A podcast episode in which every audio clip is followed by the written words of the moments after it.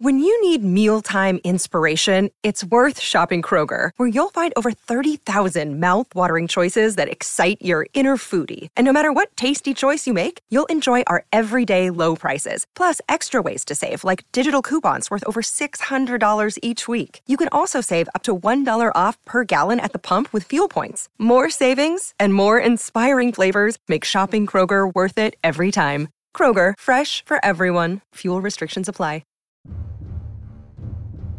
Are you ready for some high adventure? Coming up next on the Mutual Audio Network.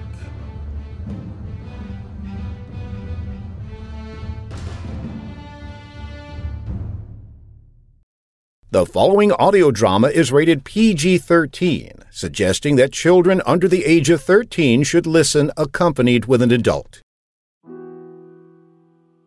If you're interested in helping out, but you missed our fundraiser, no problem. Head over to our website, Neon Shadows Pod dot com, and either click on the floating coffee mug to buy us a coffee, or go to Patreon.com slash NeonShadowsPod. Secrets within these walls. Another case goes on. Blazings on the ground, the rain is pouring down, lost in luck, missing key, it's dark, so just stay close to me, stay to the neon shadows, stay.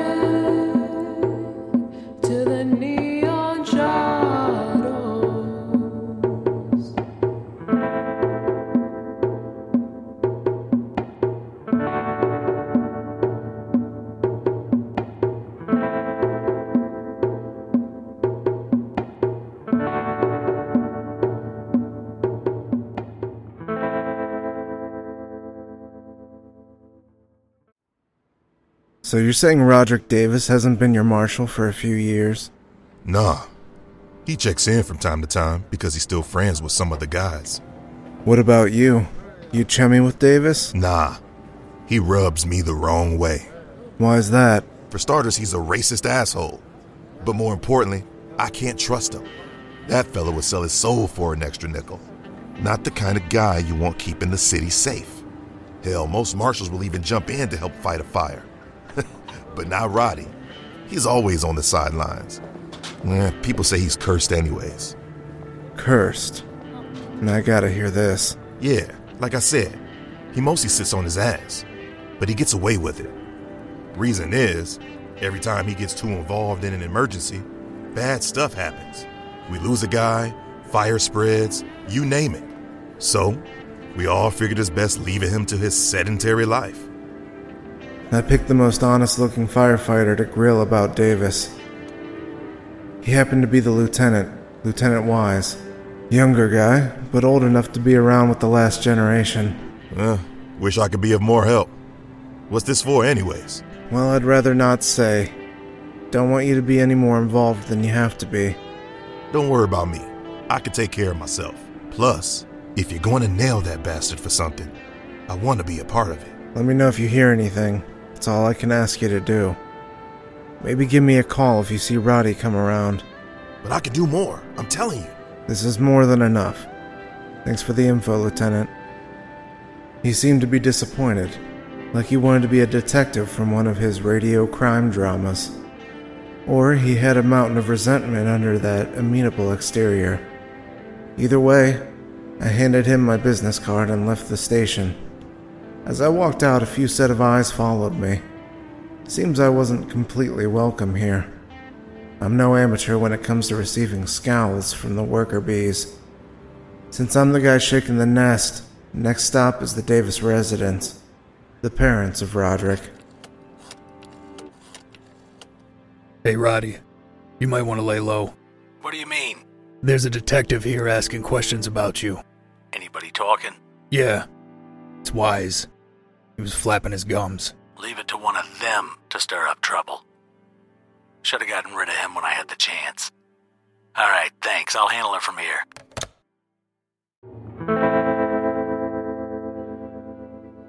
Seemed like I waited a century already for Frank to get back. Under normal circumstances, the fact that Anne was drinking in front of me wouldn't bother me. But right now, the unrelenting stress was opening a long shut door. I decided to leave and just try to catch Frank later.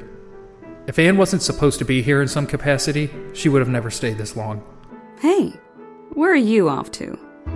Aren't you worried I'm some sort of saboteur? I don't have a reason to not trust you. Yet. I want to be honest with him, but no, not yet. Not just yet. The lights in the hall flickered and pulsed. This was an old building, but I thought we had new wiring. I opened the door to the stairwell, but when I stepped inside, I was back at Sam's grave. But the sky was a swirling pool of purples and black. There was lightning in the skies, but no rain. The gnarled ancient tree beside the grave was still there, and behind it was the figure from before. The one that offered a way to bring Sam back. Its form was solid, but seemed to evaporate at its edges. The eyes were now even deeper set than before, with a soft reddish glow. I said I believed you! Then you just left me! How do I bring Sam back? I have to make my preparations. Bringing back the dead isn't a simple endeavor, nor is it achievable without sacrifice. Can't say I'm surprised. I knew there would be a catch. What do I have to do? I need sacrifices. One of mind, one of body, and one of soul. What does that mean exactly? The skies further darkened and I felt small. Like this was all happening in a snow globe with me, a still figure, in its center. The shade slithered out from behind the tree and took a form behind me. I could not turn. Only rhythmically breathe to the beat of the storm raging above. A cold, bony finger poked at the back of my skull. The mind can be a haunting place. What you've locked away, well, that would be a fine offering. I have to sacrifice my memories? No, though I will need to borrow some to bring Sam back. What you must do is confront all the darkest thoughts inside of you. You will be required to form a resolution. This means either being truly at peace with your inner self, or being drowned in an infinite whirlpool of madness, forever lost in darkest torment. That will be your mind's contribution. How do I do that? We are already here. In your mind. And I must say, Dusty, the odds are not in your favor. The skies are a firestorm, and the ground trembles on the verge of collapse. I wish you luck. Wait! Wait! I was back in the hallway at Lady Justice. The strange entity was gone. I still felt that enclosed feeling. I must still be in my own mind then.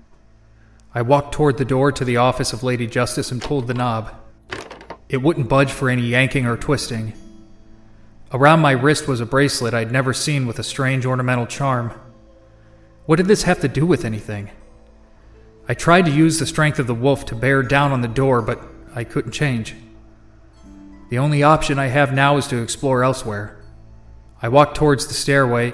When I opened the door to them, I was in the alley on the south side of town. Hey, take it easy, okay, Dusty? I need good paying customers to stay alive.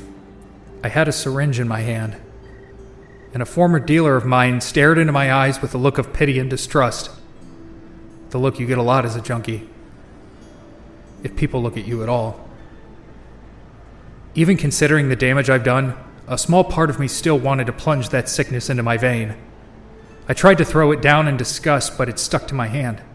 I looked up to find I was in my parents' house. It was dark and quiet. My hands were holding a bag instead of a needle, and my feet couldn't move. A light clicked on and my father entered the kitchen where I stood.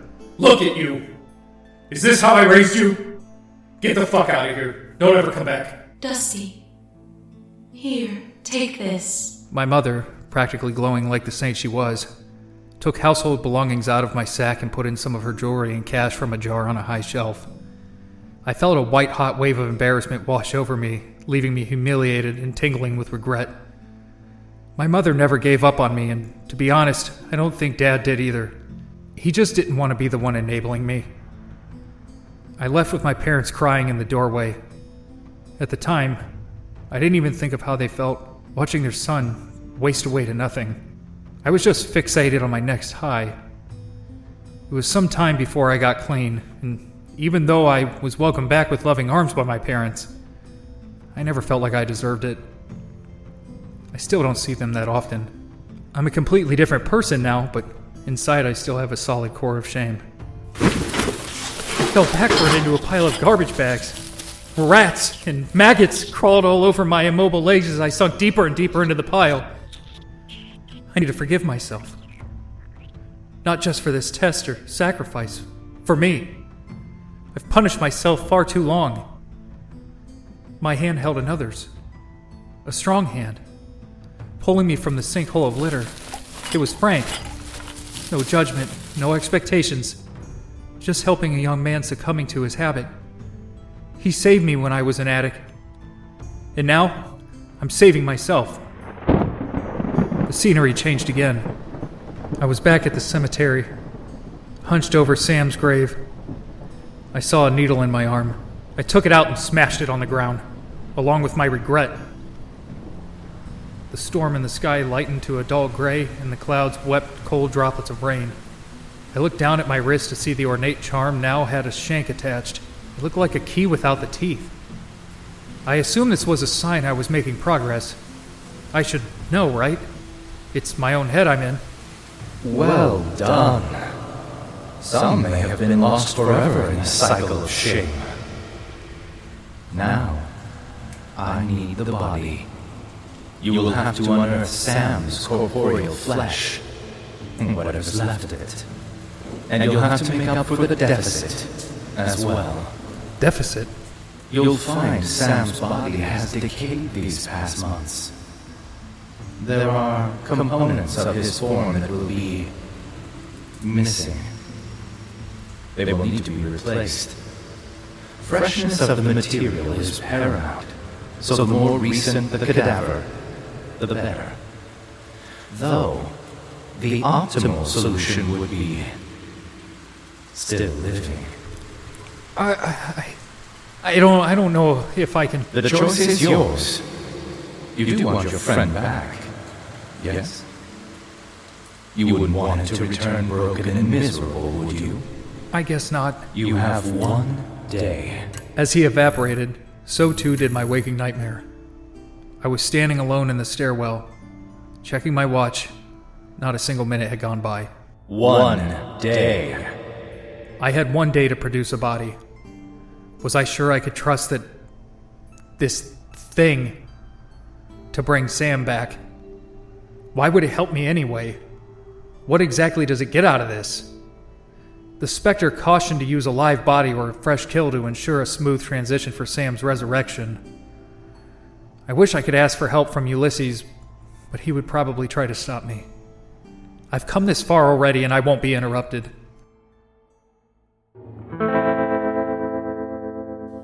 I hadn't seen the Davises in person since I lied and told them their son died a hero. One of the few lies I never regretted afterwards. Frank, can you drop me off here? It's just a couple blocks from Pan's, and I would like to lock up and get the coffee brewing in case this is another late night. Yeah, sure. So I guess you'll be hoofing it the rest of the way? uh. Wow, Frank. With humor like that, I am surprised you've never seen the silver screen. Give Chaplin a run for his money. I'm considering getting out now as well. All right, all right. I'll swing back around after I chat with Roddy's parents. Au revoir. I hate showing up after all these years just to investigate her son for arson and murder. Maybe we can distract her with nostalgia and get her to spill the beans without you pressing too hard.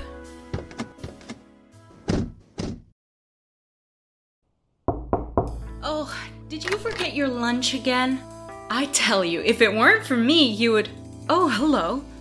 Hey, Missus Davis, it's... Oh, Frankie Dixon! Get your butt in here! And who is this lovely lady? My, you look like an actress! The spinning image of Elizabeth Taylor. You're handsome too, of course, Frankie. That jawline's probably how you landed this girl, huh? We are most certainly not an item, Missus Davis. Oh, just take the compliment, Frank. Help yourself to some cookies, and I'm gonna fetch us some coffee. Or maybe some lemonade, too. Oh, and tea! I just made some nice tea wow. that's been brewing in the sun. She got a lot of moxie. You'll She's got a lot of love and matronly spirit for anyone welcomed into her home. She was like a mother to me after I came back from the war. I just assumed it was because she lost her son, and I was his best friend. But it was more than that. It's who she is. That's sweet, Frank. Maybe one day you'll recall me like that. Stranger things have happened. We shared a smile. Was this the beginning of me truly trusting Cordelia? We've been through a lot in a short amount of time, and even though misguided, she has put herself in harm's way for the good of our ragtag group. I don't know what all she's done in her life. Maybe she never lived with any malice or malevolence. But I was open to forgiveness. She's paid her due as far as I'm concerned. Okay, so here you go. I wasn't sure if you wanted lemonade or tea, so I brought both. Harold loves to mix them, actually, and he swears by it. Thanks, Missus Davis. Please, sit down. How have you and Mister Davis been?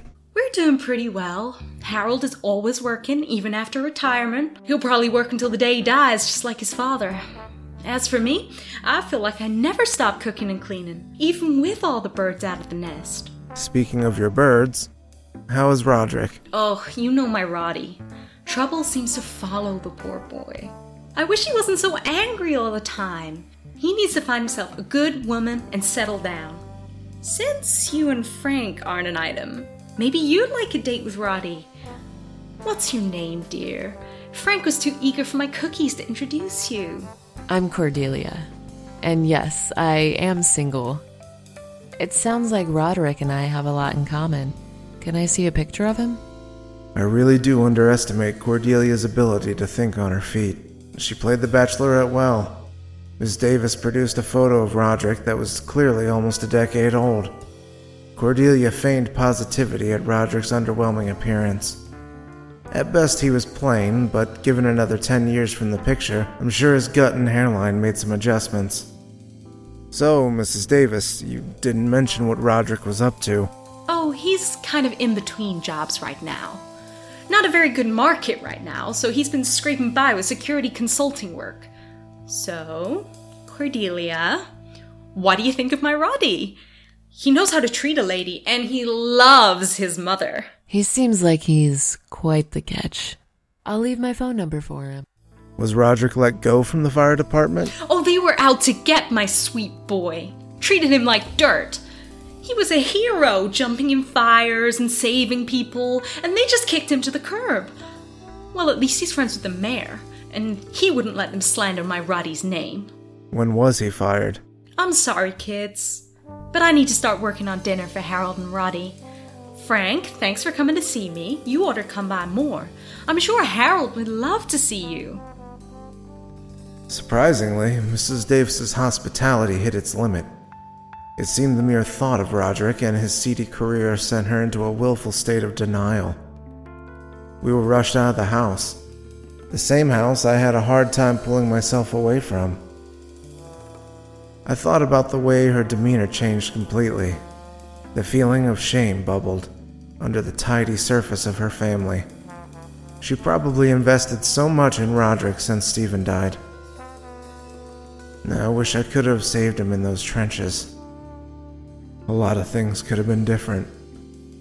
I may have never gotten gross stress reaction or whatever the hell the medics say made me black out and become violent. Roderick may have stayed on the straight path. Now he's turning into an obstacle in mine. That's enough work for tonight. I'll help Ulysses close up, then check on Anne and her first unofficial day at Lady Justice.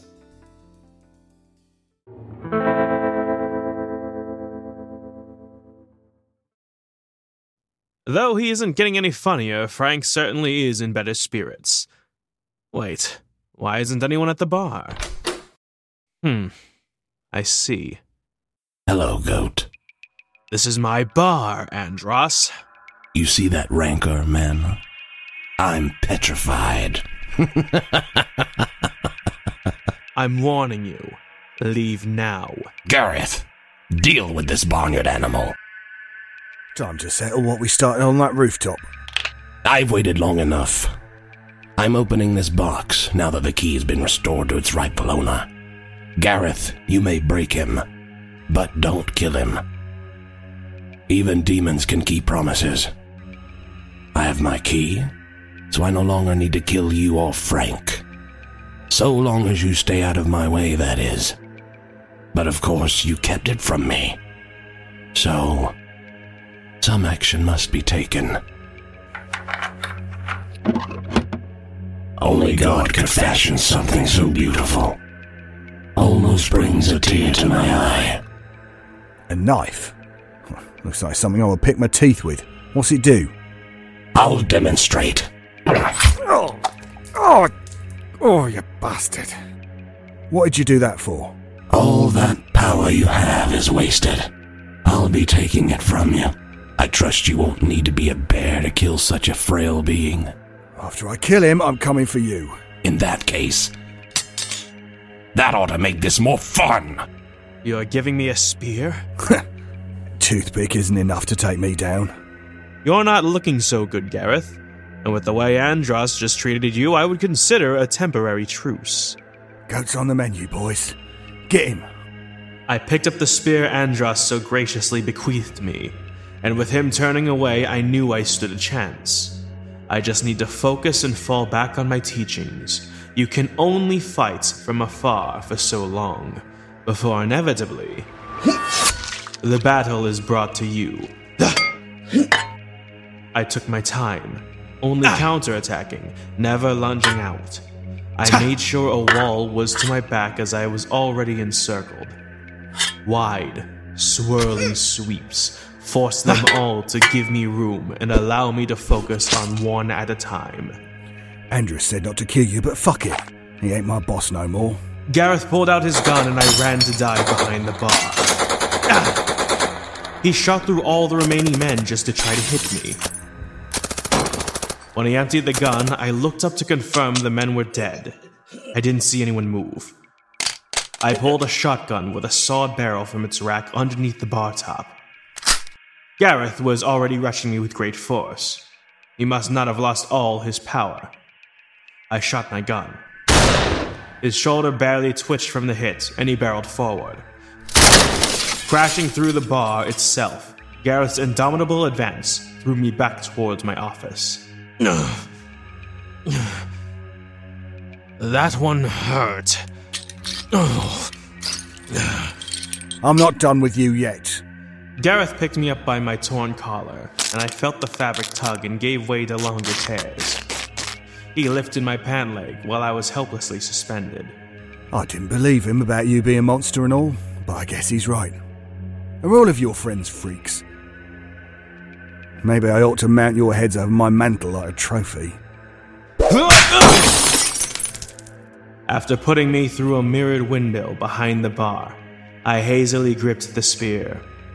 Partially to fight back, and partially to stabilize myself as I attempted to stand. I thrust it forward, but Gareth turned to the side and disarmed me. Holding my spear, he shook his head and snapped the shaft in half. Then he grabbed me, smiling that wretched look of, I've already won, before headbutting me. One, two, three times, his skull collided with mine. A couple more of those, and I'm a goner. Gareth put his giant hands on my throat, the only thing holding me in the air. He squeezed, and I felt my light dimming by the second. I swung my arms, looking for something to grab.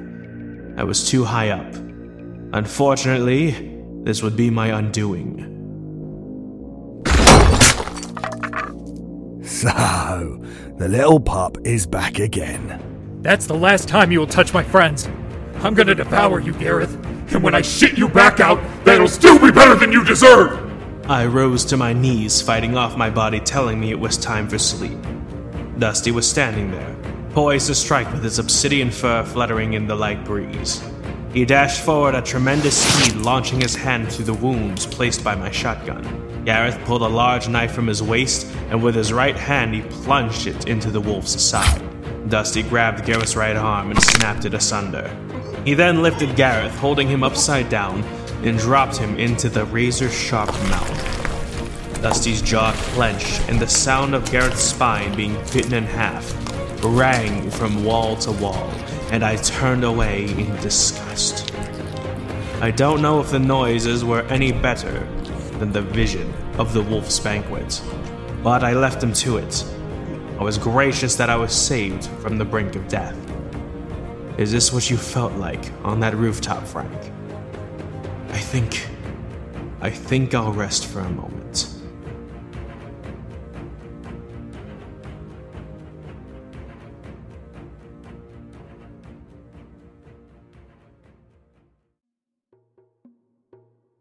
I'd like to thank everyone who backed us on Kickstarter, starting with our ultimate backers, Hazem Hanana and Eric Manring. Your names will go in the show notes as our sponsors for the season, and we appreciate your dedication to the show.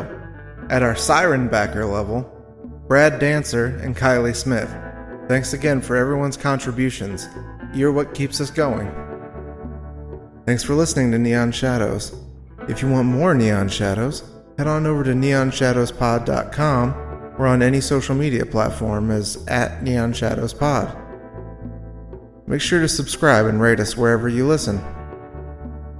The voices featured are Dan Faulkner as Dusty Willis, Amber Wren as Cordelia Amsel, Ian Knowles as Frank Dixon, Tyler Brown as Joe Sutton, Sean Goodrich as Ulysses, Logan Linkowski as News Anchor, Tim Duplissi as Andras, Nate Barham as The Mysterious Stranger, Liv Manning as Missus Davis, Gerald Hill as Lieutenant Wise, David Midas as Roderick Davis, Skylar Giordano as Drug Dealer, Marta de Silva as Anne, and David Alt as Gareth.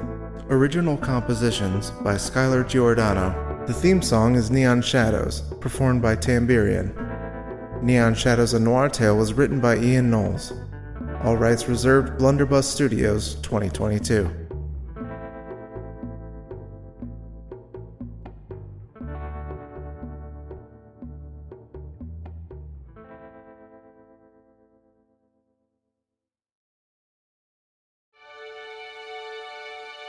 So, do you like comedy? If you do, then Friday Follies might be just the feed for you. From the Mutual Audio Network, every Friday we bring you a selection of hilarious audio drama. And you can find it wherever you find your podcasts. Just search for Friday Follies, or you could subscribe to the main Mutual Audio Network feed. It's up to you. Find us there.